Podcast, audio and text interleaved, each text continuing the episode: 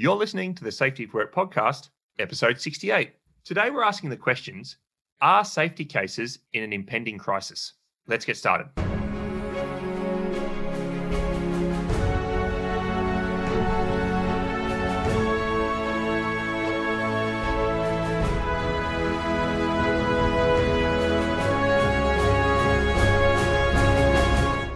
Everybody, my name's David Provan and I'm here with Drew Rae and we're from the Safety Science Innovation Lab at Griffith University. Welcome to the Safety of Work podcast. Each fortnight now, we ask a question in relation to the safety of work or the work of safety and we examine the evidence surrounding it. So Drew, what's today's question? David, today we're going to be talking about safety cases. I think this is the first episode we've discussed safety cases, or at least the first we've directly discussed them. So I thought we'd start off with just a little bit of background before we get into the paper that we're talking about.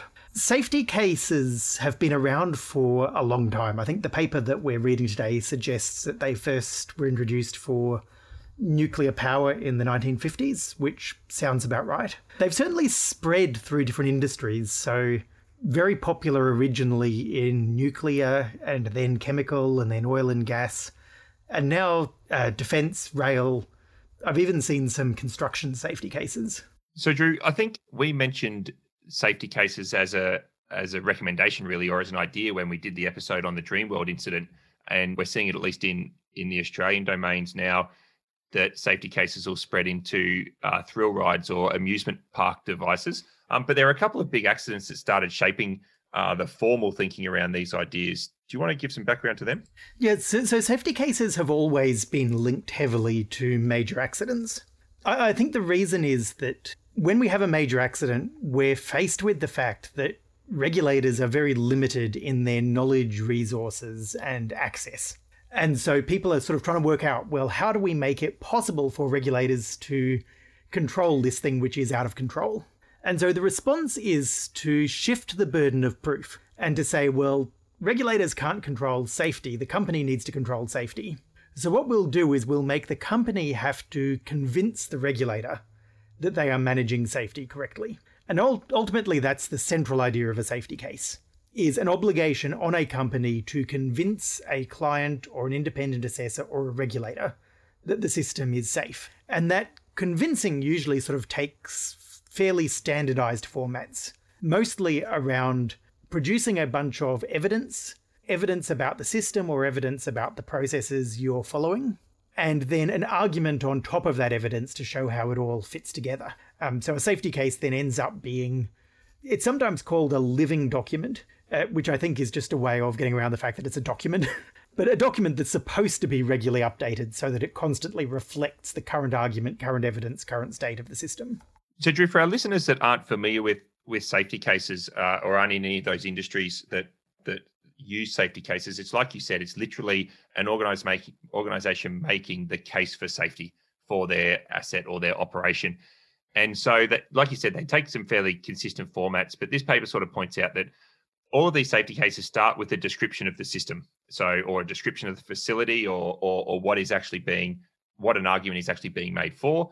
And then after that description of the system that the safety case is covering, then a risk process of what, what are the hazards in that system and what are all of the control measures that are in place for all of those hazards and why is the overall risk as a sum of all of the individual risks, why is that a tolerable and a safe assessment? So, Drew, would you give any more description on what, for someone who hadn't picked up a safety case document before, and these can be hundreds and hundreds of pages, but or, or maybe thousands of pages, any more to provide a bit of context? As we'll get on to a little bit later, it's not essential that a safety case be based around hazards and controls.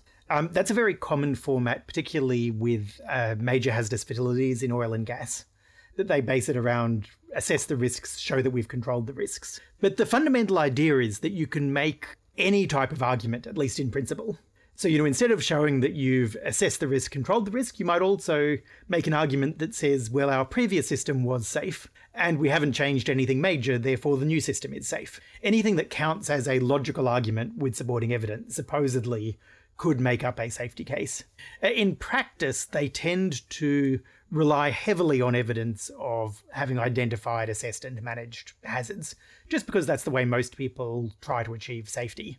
And safety cases tend to reflect the safety management processes. Yeah, so Drew, if that's sort of some context, the start of the paper that we're going to discuss today talks about the fact that, well, I suppose the the position that there's quite a large amount of research on safety cases, and and this research focuses on a lot of the tactical aspects of safety cases, how to structure them, how they should be reviewed, how these arguments should be formalized mathematically, or how these arguments might be better generated automatically. But then goes on to point out that there's very little research that's that sort of evaluates the safety case methods and practices as a whole. And to answer that question that we're all about on this podcast, which is do safety cases actually work in terms of improving safety? David, in preparation for this episode, I did actually go back and look at a few papers and even a couple of PhDs that deal with safety cases just to see how they position their work and justify it. And it's fascinating because safety cases didn't come from safety theory. They came from this practical regulatory need. And so you look at how people justify the work, they basically start off by saying, well, safety cases are a thing. We have safety cases, we have to do safety cases. And so my question then is how do we do safety cases better? Or how do I do safety cases for autonomous systems? Or how do I move from safety cases to security cases? Or how do I automate safety cases?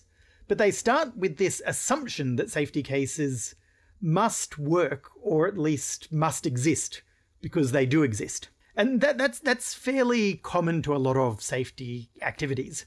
The activity comes first, and then the research into the activity comes later. And the research is always trying to build and expand the activity rather than to answer fundamental questions.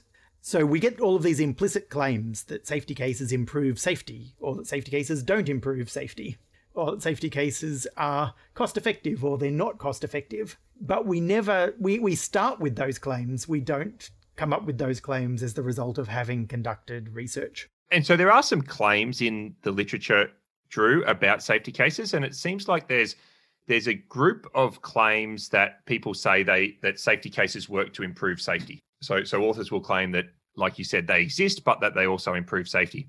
Then there's almost a group of claims that say that safety cases, you know, may improve safety, but they're not worth the cost that's in, involved in developing and maintaining these cases in terms of safety benefits. So that resource that goes into those thousands of pages of documentation might be better allocated to safety improvement efforts elsewhere in the system or and then there's a there's a there's some claims that safety cases actually might have negative effects on safety. So, do we want to talk a little bit about the example of how some of these claims might might work for for how?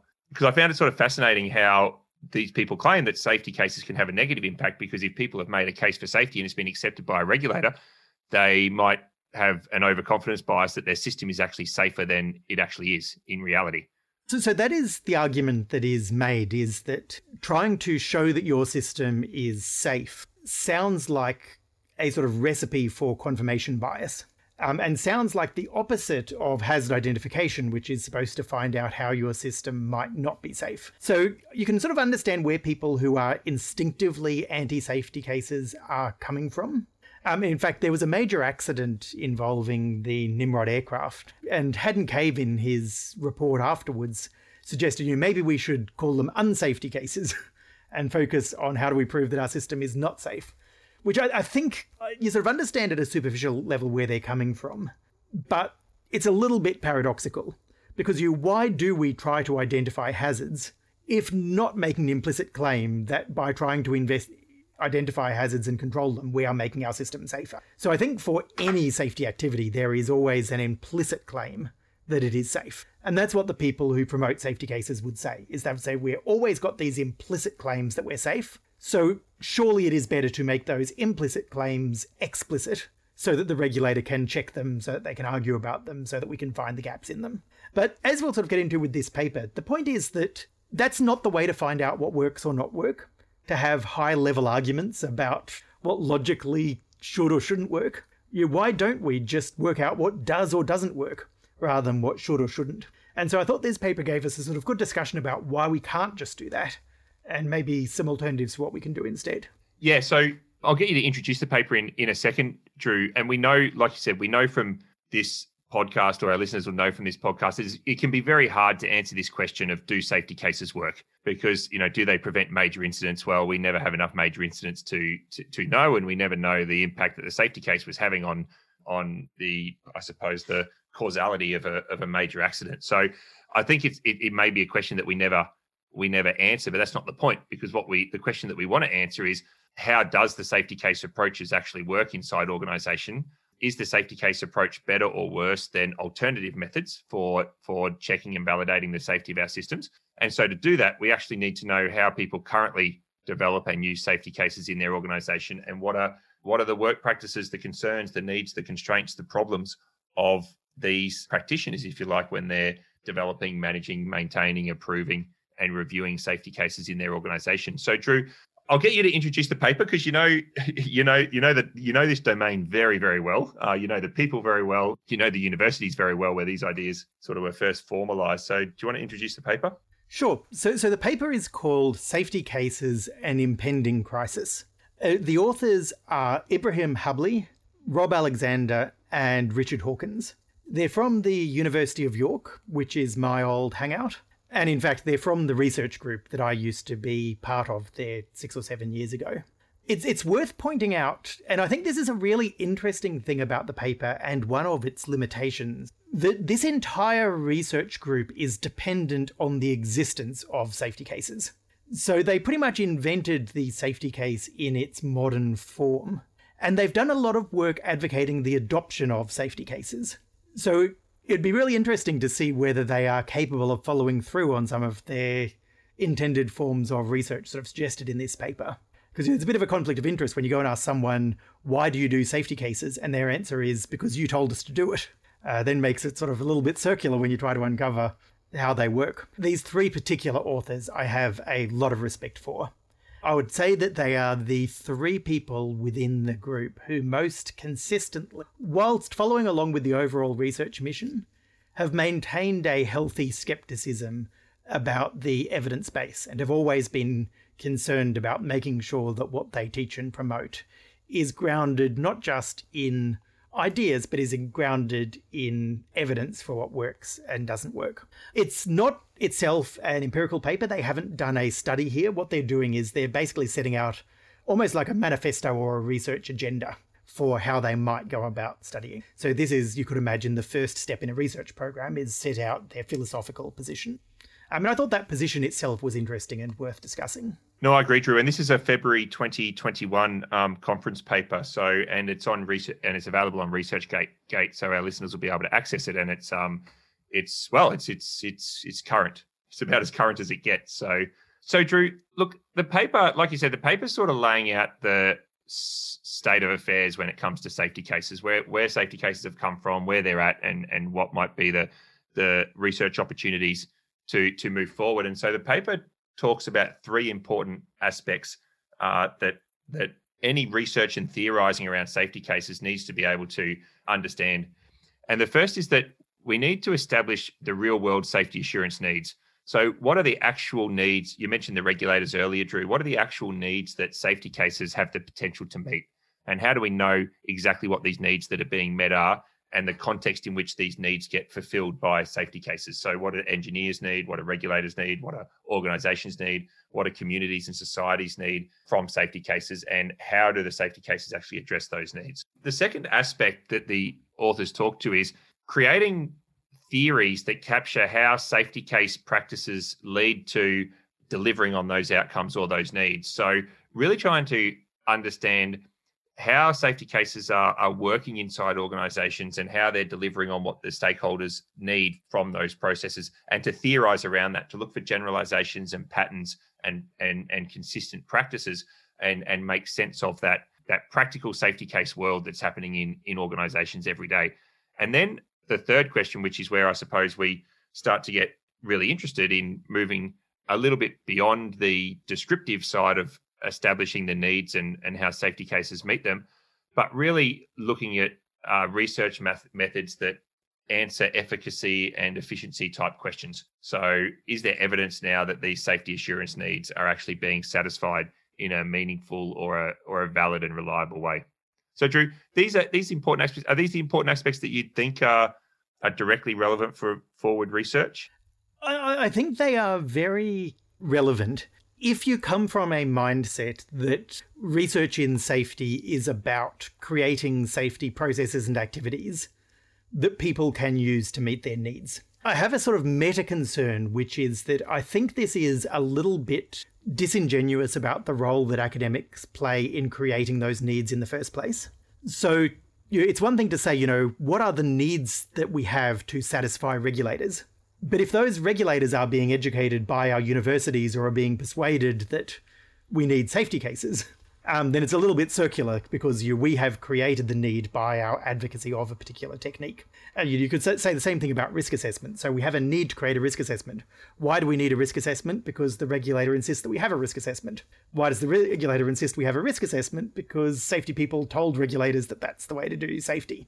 Um, and so I, I personally think that to understand safety, we need to go a level up from this instrumental, we have a need, what sort of process or activity can meet those needs sort of understand the whole ecosystem of assurance. But that's not what most people are interested in. I think most people have a much more instrumental, demand driven. You certainly, if you're in an organization, you're not interested in what are the sort of deeper forces that call the regu- cause the regulator to ask you for something. The regulator's asking you, you want to know what process will adequately meet that. Um, and so, yeah, if you're talking about just a sort of functional, then asking, you know, what's the need? How do we meet that need? And does it in fact work? I think are the right questions to ask. And I think the intention behind this, the overall push in this paper, is to, I suppose, you know, Rob was one of the co-authors on our manifesto of reality-based safety science paper, and you can see this is a this is an effort to get the research community around safety cases to think beyond maybe just some of the tools and techniques and practices within within safety cases and start to look at we'll talk later start to look at case studies descriptive research really uh, really looking at the practitioner perspective on these things rather than maybe just the, the theoretical risk perspective. So, so, David, we, we talked, I'm not sure whether it was last episode or a couple of episodes ago, about sort of how to make sense of arguments in the safety community. And I thought we might sort of practice a little bit of that here by talking about the context in which people started advocating for safety cases. So, as we sort of mentioned, safety cases have been around since the 1950s. Two particular accidents that drove them forward were Piper Alpha in 1988 and Seveso in 1976. Seveso sort of pushed mainland Europe towards safety cases, and Piper Alpha dragged the UK sort of kicking and screaming into that same space. Uh, in both cases, it was this demand for accountability towards the public and the regulator rather than trusting the regulator to come in and inspect companies and do so effectively.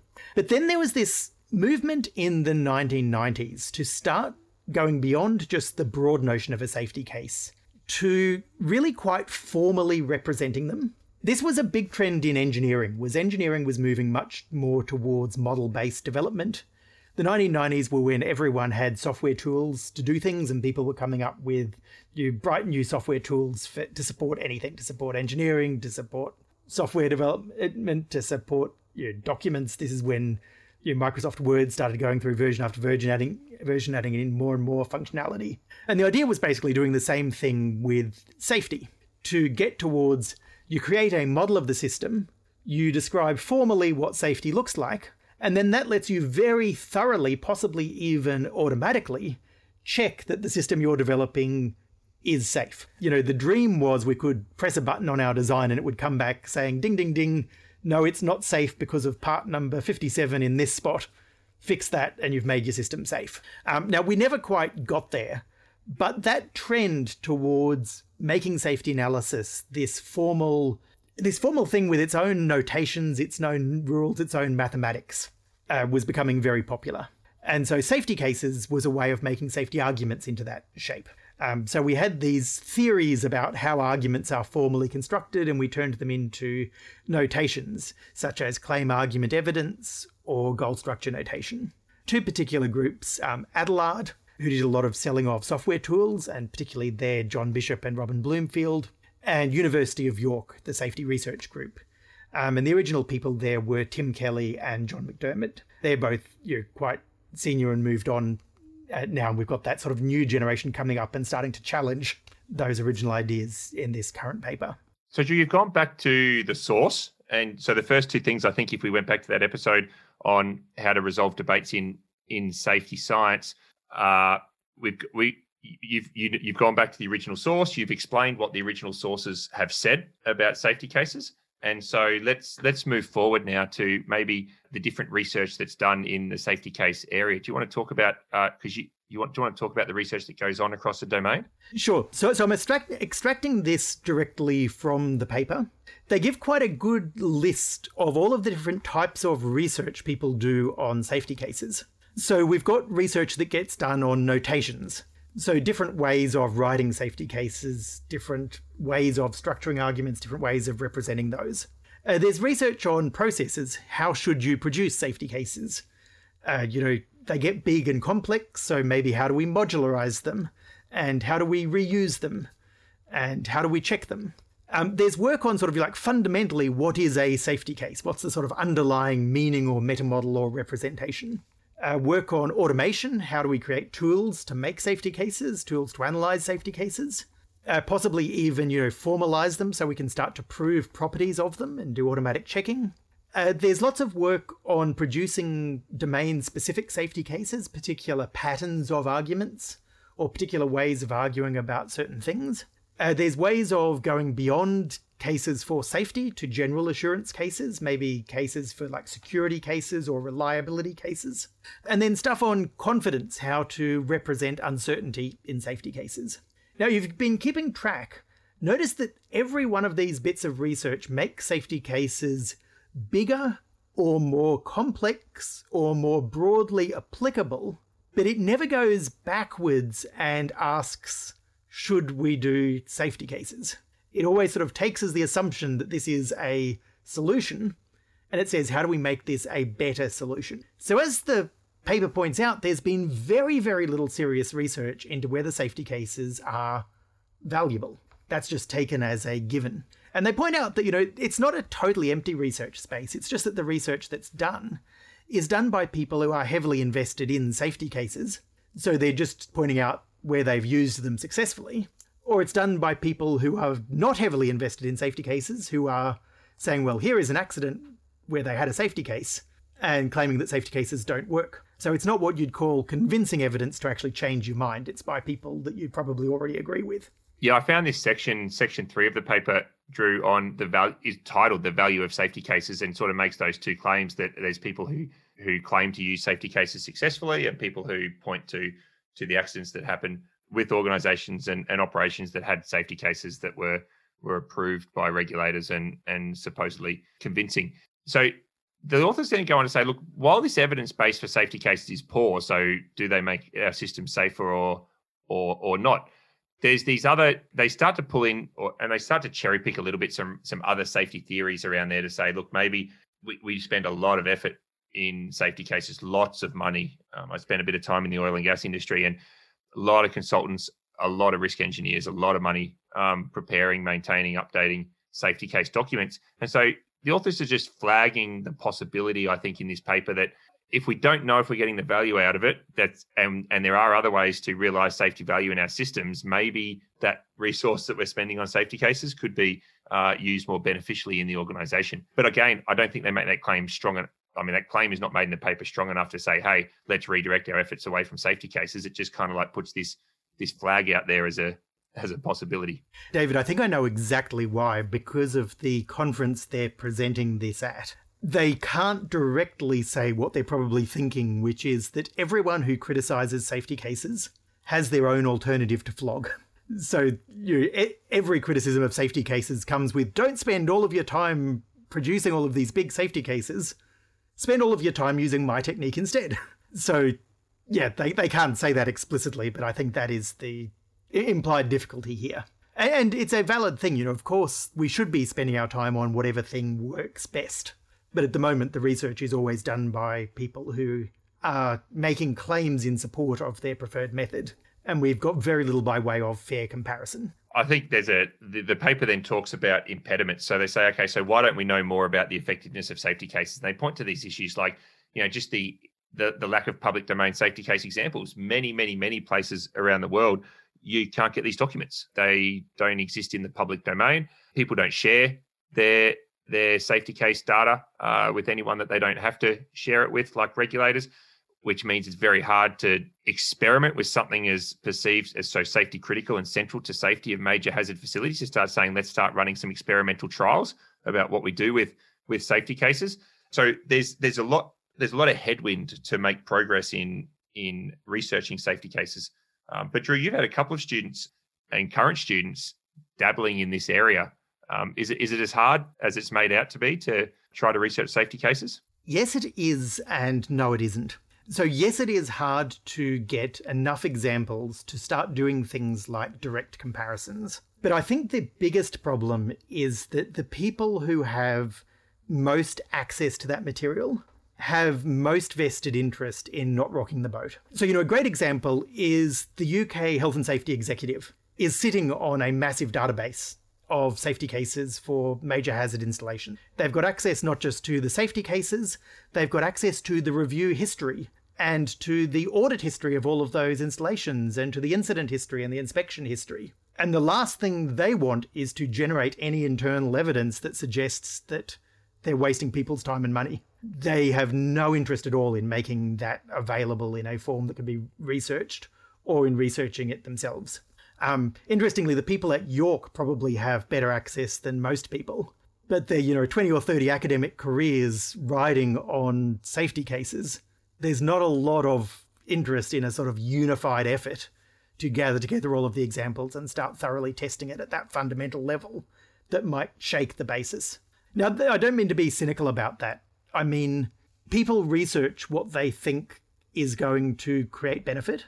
And anyone who's got this vested interest has also a strong belief that what they're doing works. And so it seems like a waste of time to challenge something that you think already is working. The people who are challenging tend to be more the outsiders or people with other techniques who don't have access to the data. So I thought it was quite good that the paper sort of pointed out some of these challenges and, and some of the reality of research, Drew. But uh, they then went on to talk about what to do what, what to do with this. So I think we both we both like the fact that they they didn't throw their hands up in the air here. The rest of the paper after this section is really laying out example research that could be done, talking about case study research, really trying to actually solve for some of these challenges. Yeah, a, a lot of people, particularly at the engineering end of safety, they think that we have to do randomized controlled experiments that prove that things are safe or not safe, or we can do nothing.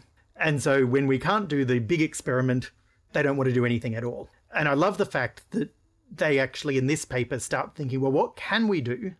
And how do we make what we can do rigorous and worthwhile? So I really like the way that they've laid out a plan forward. Possibly I might just go into a little bit of their way of thinking about it to present that plan. So their sort of starting point is they say that when you're doing something that is as big and complex and as far reaching as safety cases, the chances that it does exactly nothing is pretty small you, even if you hate them, you're probably thinking that they do bad things. And even if you're skeptical about them, you probably think maybe they do a mix of good things and bad things. And if you like them, you think that they're doing good things. So it's not, that's not actually the question. The question is not this, you know, does it do nothing or does it do something? So we don't need to do that sort of hypothesis null hypothesis testing that we do when we're asking like does a drug work um, the way they talk about that in the paper is they talk about variance theories versus process theories i don't quite know david do you know where this language comes from no it was new to me this language and i'm not even sure i completely understand it myself Drew yeah I, I don't know if it's something to do with the fact that they're coming out of a sort of engineering computer science world because we, would have very different labels for this in social science. But the idea is that a variance theory is about the relationship between two variables. So, you if you do more A, you'll get more B. If you do a safety case, your system will have lower risk. Or if you do a safety case, the regulator will be happier. Or if you do a review, you'll have fewer errors. So, a relationship between two things. Um, and that's the sort of thing where you do a blind experiment and test what the relationship is. Um, whereas a process theory is something that explains how something works. And they say we don't need to create variance theories in order to be able to create process theories.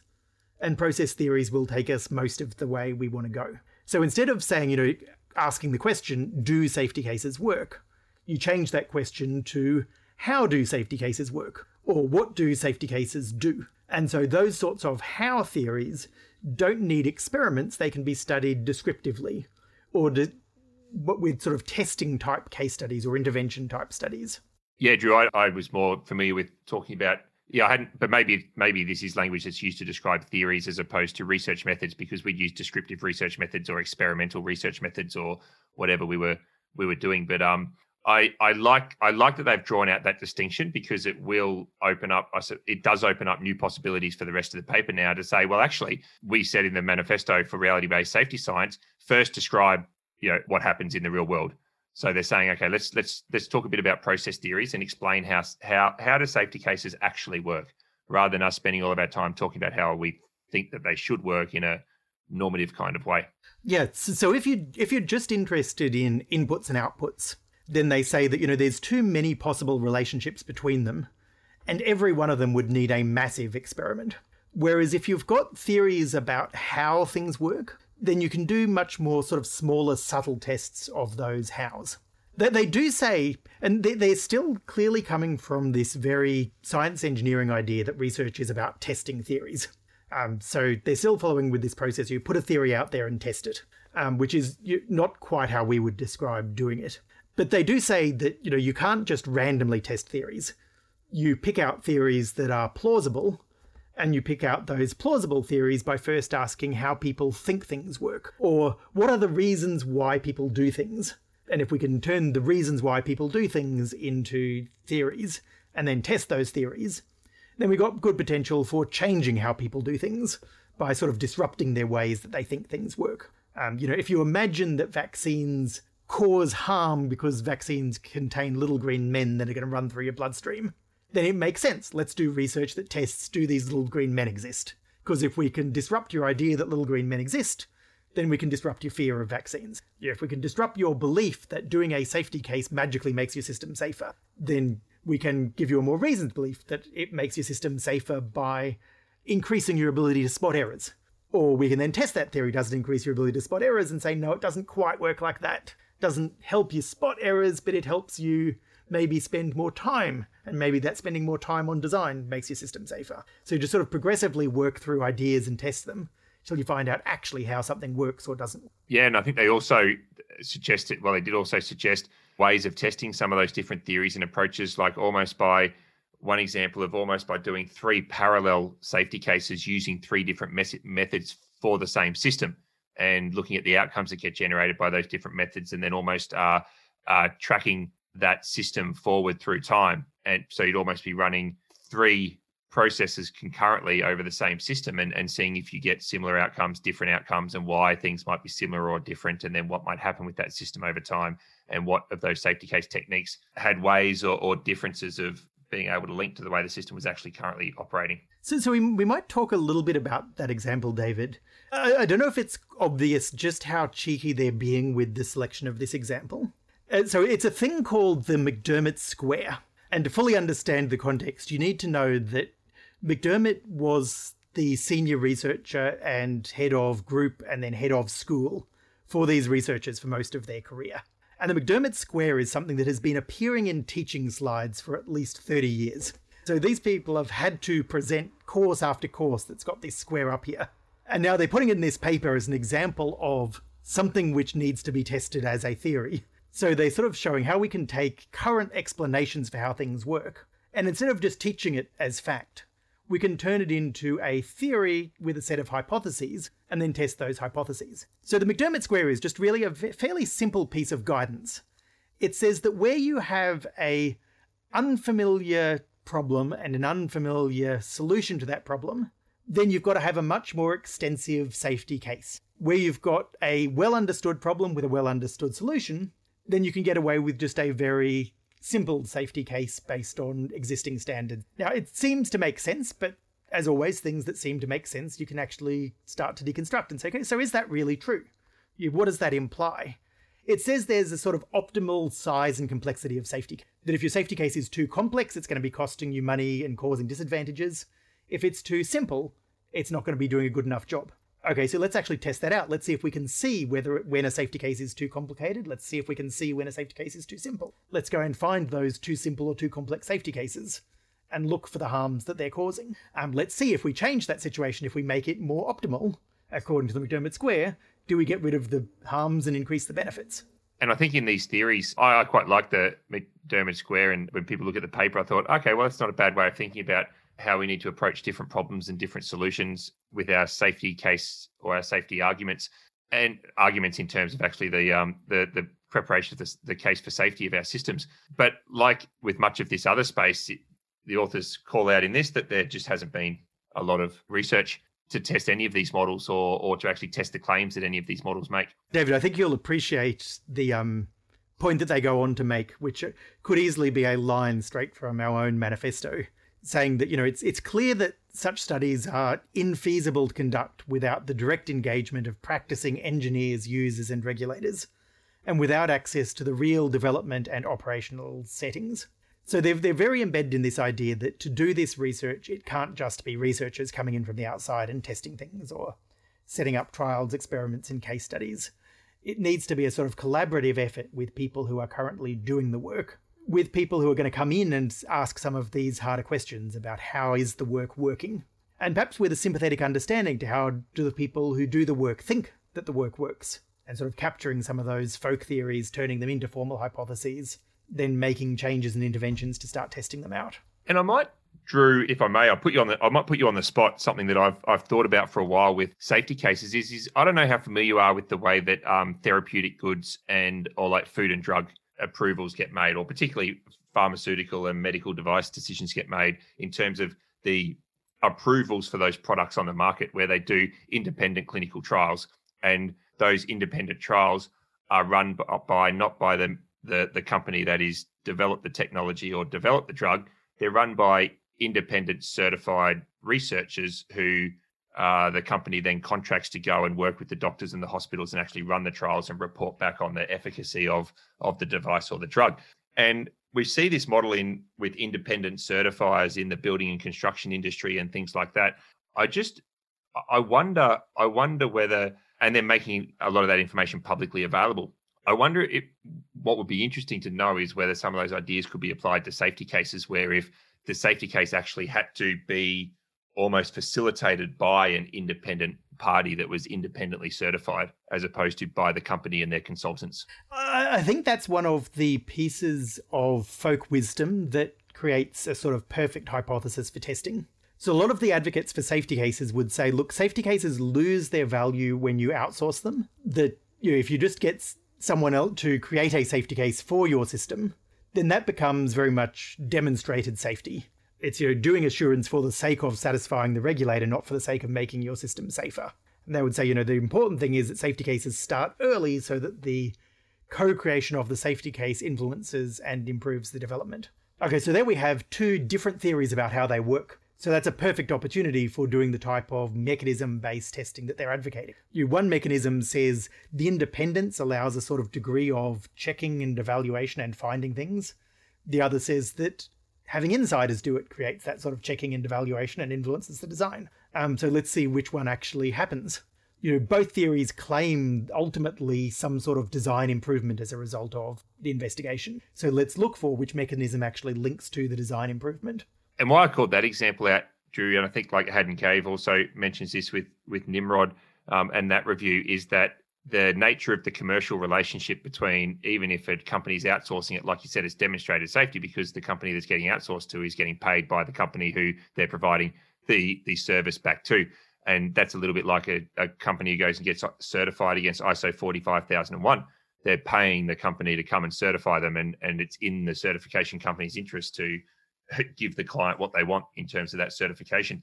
So I think, um, whereas I suppose that's a little bit different. It's a subtle different, not a subtle. It's a, it's a very big difference to that medical type of model where the person gets paid to run the trial. The person doesn't get paid to confirm the results back to the, you know, to actually provide a confirmatory response back. And so I think even then you might even have three or four different models to go and test. What happens when a company runs it internally? What happens when it's run by a consultant the company engages what happens when it's run or facilitated by a completely independent party and like you said we can we should be able to test some of these things I, I, think one of the difficulties with something like a safety case compared to say a drug trial And th- this is one of the reasons why I'm, I am personally skeptical that they work in the way that people think that they work. Is that a drug trial, a regulator might not be able to run a drug trial, but a regulator can probably read and understand the results of the trial. The difficulty with safety analysis of complex systems is that it is possible that our regulators lack the capability even to look at the finished product of the safety analysis and to understand it. And so the risk is that the safety cases, this supposed way of abstracting away from the design to represent it to the regulator, that representation itself becomes so complex that only experts can understand it. And so we end up with this second hand that the regulator then needs to ask an independent third party just to read the safety case on their behalf. And once we get to that point, we know that the original regulatory theory itself is not holding up. So we should be fairly skeptical about anything that then rests off that regulatory theory. Yeah, great conclusion and insight. I, I like the way that you've you've described that, and again, all things that we should be testing and understanding. So, Drew, let's talk about the conclusions of the paper and then um, a few practical takeaways. So, we've got this pa- paper that talks about safety ca- titled "Safety Cases: An Impending Crisis." and talks about all this research that's been done on the, the tactics and the practices, but this absence of research that's asked the big questions and also the how do that how does it actually work in in reality questions. Uh, so, David, quickly, just before we move on, I, I want to ask you a quick question about the title of the paper. They they said an impending crisis, and then they pointed out this problem with lack of evidence for the efficacy of safety cases. What do you think is the crisis that they were referring to? Is that a, that's a great that's a great question. So safety cases and impending crisis. I one assumption that I'd have is that it's that safety cases are kind of maybe built on a house of cards and or like a house of cards and the crisis might come to if we suddenly realize that safety cases don't do what we think that they do then we've got all these open questions about these hugely hazardous systems that we have been taking comfort in the safety case and if we find out that we shouldn't be taking comfort in that then that's a massive crisis of confidence in in our major system, major hazardous systems around the world. But if we've been using them since the 1950s and we've never had the body of evidence for them, where is the impending crisis coming from? I want to tell you my pet. I guess I asked the question because I want to tell you my pet theory. Okay. I think it's us. I, I think there is a new school of safety scientists who are starting to ask fundamental questions about the field. You know, when I say us, I don't mean like you and me personally, but I think we are, and maybe I'm being a bit optimistic here, but I think we are part of a bit of a movement which is starting to come back to asking some of the fundamental questions. And I think that is the crisis that they're referring to. That this safety safety work, which is based on, well, this is the way we've always done it. Let's make it more complex. Let's make it more sophisticated, let's make it more model driven, let's make it automated, let's apply it to more situations. That that house of cards is finally being challenged by safety researchers who are coming back and saying, "Yeah, but does it work? How does it work? Let's look at what's going on and let's try to fundamentally understand and build some theory from the ground up." And I think that's the crisis. Is the it's a crisis for people who've been doing that sort of research and people who have been relying on the products of that research. And so I yeah, I mean, crisis is always an interesting framing of things because it's a disaster for some people and a success or opportunity for other people. Yeah, quite possibly. Yeah. So whether it's a, a crisis for a section of practitioner and, and research of the practitioner and research community that their their their work is, is based on these these practices uh, in organizations, or whether it's a crisis of, of confidence because if some things that everyone just believes work uh, are shown not to do what we think they do, then that creates a lot of uncertainty. And we know in safety that uncertainty is uh, is, is generally a crisis. So it'd be interesting to see. Maybe listeners can also share what they think. Um, the, the authors, if they get a chance to read the paper, the authors might be referring to in terms of the crisis. So let's let's move on to conclusions. I'm a little bit disappointed. They start with the usual sort of weasel words when people talk about evidence in safety, which is they say that you know, the fact that we don't have evidence for the value of something doesn't automatically mean it doesn't have value coming from a scientific point of view, I think that should be our default assumption is absent evidence of value of something, we should not assume it has value. But I can understand why they are cautious about wanting to say, let's throw this out because it doesn't have evidence. Uh, particularly given that what they're trying to preach is for the community of people who do use these practices to be involved in the research of those them. So, you know, they're, they're, they're trying to convert people who might be persuadable. And I think because they safety cases don't do nothing inside organizations, whether it's administratively or socially or um, uh, or culturally. So I think Drew, you've been involved in safety cases a lot in different different roles in your career. I've been involved in safety cases um, for a long time in in roles in my career, and we know that they have impacts inside organizations at management levels, at engineering levels, at at safety professional levels. We know some of the social and political and organizational impacts, in my experience at least, are sometimes a bit more impactful in those areas than they are on actual physical risk reduction of the operation. But um, but they definitely do things inside companies. No, no, thank, thank you for that, David. That's a good way of putting it. Is so when we talk about whether something has value or is effective, that is itself a value statement. Um, as researchers, what we should be interested in is we know that this does something.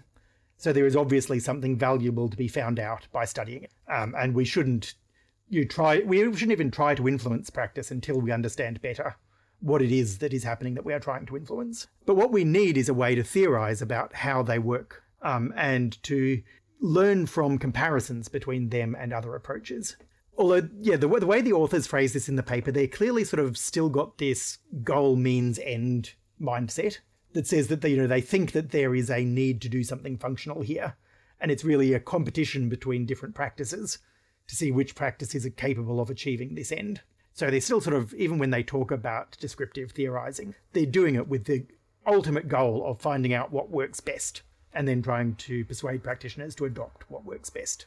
I think Drew. So the authors they have a, they have, they lay out their final thoughts at the end of the conclusion and just say, look, we can only really move forward, like you said, with collaboration between the safety engineers and and the researchers. We need access to these industrial settings. We need access to the safety cases. We need to understand what assurance needs are being met by these safety cases. We need to have hypothesis driven studies, either descriptive or experimental, but um, the more practical probably the more practical, the better. We need a genuinely cumulative research program. So we actually need to build on the evidence, the research and the research. We don't just need everyone running off with their different techniques and and trying to develop develop new techniques. Uh, and then basically, when researchers are running off and talking about new notations and new formalisms and new tools in this thing, they should actually justify what safety assurance need that is being met by them investing that research effort going and uh, trying to develop these new ideas or or supplementary approaches to existing safety case approaches, and then really just getting practicing engineers to uh, to report their experiences and and and get involved in um, in empirical research work. So, Drew, I think that's a fairly fairly nice. Just, I mean, it's a good list of of considerations for for safety case research. Did you do you find that it's what needs to happen? I think it is useful, certainly, for researchers who are coming into engineering type safety research programs, where those programs are very much driven around the creation of tools and techniques. I think this is going to be a very attractive way of slipping in more rigorous and, as they say, sort of progressive, so that we can build up theories rather than each new technique adding to the weight of things that need to be explained rather than the weight of explanation that we have. I, I personally am uncomfortable with the degree of techno optimism. Um, I think there's like a whole massive underlying assumption that it matters whether safety cases are effective in some almost implied objective sense. What I personally find fascinating is that there are hardly any researchers who care about measuring effectiveness. And that says to me that effectiveness is not, in fact, the object of interest here. You know, that effectiveness for 30, 50 years has not driven what the techniques are, then it's not going to suddenly change as researchers start to get more interested in effectiveness. What we really need to understand is how do we keep adopting these techniques and how is effectiveness so irrelevant? And that's why I think the really interesting thing is the sort of broader theories of safety that say, you know, maybe the reason for doing that, these activities never was about making systems safer. Maybe it's to meet some other organizational need or some other psychological need or some other social need. And I think absolutely right, Drew. I think that's a perfect segue into the practical takeaways because what you've talked about there, I suppose we spent a lot of time thinking about, and we discussed in episode 50 on safety work versus the safety of work because we saw these other needs in, in organizations that related to safety work activities. And so the first practical takeaway that I'd, I'd probably suggest to you if, if you're in an organization that uses safety cases, or even safety management plans, or even even though we've talked about safety cases today, pay attention to the language that gets used in your organization around those plans. So I've sat in organizations where the discussion about the safety case has all been about the regulatory approval, not actually not about what are we learning about our system and what decisions do we need to make to make our system safer. So if the management conversation and the engineering conversation and the regulatory conversation that you're having is actually about what's the timeline of approvals, when does it go to the regulator, how do we make sure that we get it approved, then that's a red that's a flag for you not necessarily a red flag but that's a flag for you that the the mindset around the safety case activity in your organization is one of achieving an approval and demonstrating safety. It's not necessarily one of learning about the system and identifying safety improvements. I'd add to that david when you find yourself saying things like we need to do this because that's what the regulator expects and using those that sort of end approval as your justification for making changes and doing or not doing things. You, uh, I, I have directly heard language in the organisation say, you know, you, why are you spending time on that? The regulator doesn't care about that. Or, you know, if you don't do this, then it's not going to get approved. And to sort of ask yourself, okay, so what does that say about why we do what we do? Why is the language that and not do this because it's safer or do this because the evidence says it works? Yeah, and particularly an example of, oh, we need to go and talk to the workforce because we need to be able to keep a record to demonstrate to the regulator that we've done consultation with this revision of the safety case rather than we're actually going to go and talk to the workforce because we want to learn about you know the current state of the system so that we can actually learn about what we might need to explore more further with this with this safety case revision. So pay attention and, and use our episodes on ethnographic interviewing techniques and, and things like that to just pay attention to how safety work activities in your organization get actually talked about because that's that'll give you some insight. Um, research I don't think we've spoken about yet on the podcast, maybe Drew, my ethnography paper. I did that with safety professionals when I asked them why they were doing a certain work activity and really just listened for what objective they were actually trying to meet with that particular activity. Uh, and it's really insightful as to what the motivation and what the drive is for the work outcome that people are trying to achieve. I guess the next one is where you have a practice like a safety case, uh, perhaps you're in an organization that is adopting them or expanding their use, then don't just focus on how do we do it. You very often, when there's a new technique around, the focus is how do I learn how to do this? How do I learn how to review this? How do I learn how to do this properly? Think instead, what is the need within my organization that this practice is capable of meeting? And think about whether the practice meets your needs, not whether you are correctly implementing the practice. Um, and we know that with safety cases, there is not a lot of evidence that they meet specific needs.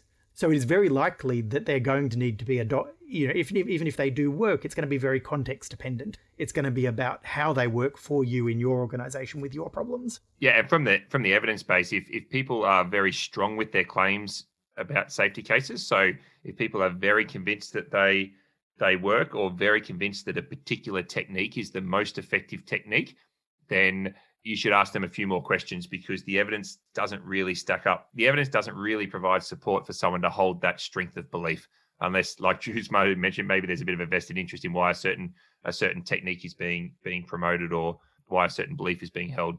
And, and the final takeaway we've got here, uh, David, if you'll excuse me mangling your f- phrasing, when some people say you know lack of evidence for this, the other side of that is lots of opportunity to learn really really interesting things. So if you're looking for research to do, or just you're a professional looking for stuff to learn more about safety, safety cases are a wide open field. Um, there are lots of really interesting things to learn, uh, not just about safety cases, but because of the sort of meta approach they take, they have the opportunity to teach us a lot about how we think about safety and how other safety activities work and fit together as well.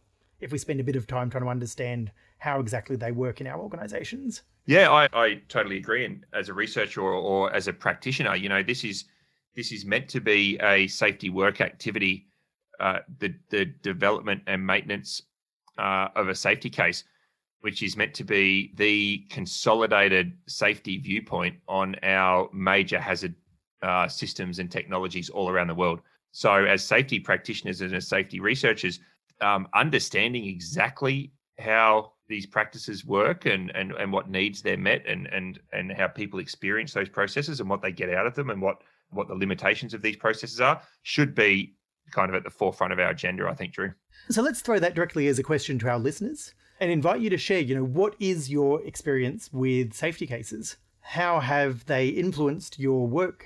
You Have you been had external demands to do them? Have you tried them because you had a need that you thought they might meet? Is there a particular way that you have decided to do them or been asked to do them in a particular way?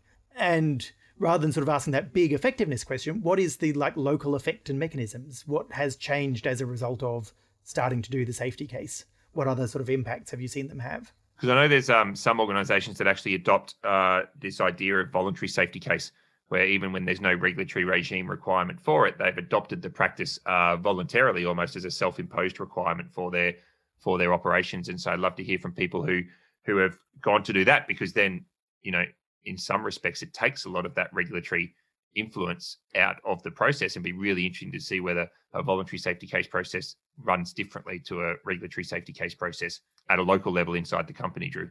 So that's it for this week. We hope you found this episode thought provoking and ultimately useful in shaping the safety of work in your own organisation. Thanks for everyone's understanding with uh, with the move to fortnightly. We'll uh, we'll make this work for the next seventy or so episodes, and then we might uh, we might revisit it again.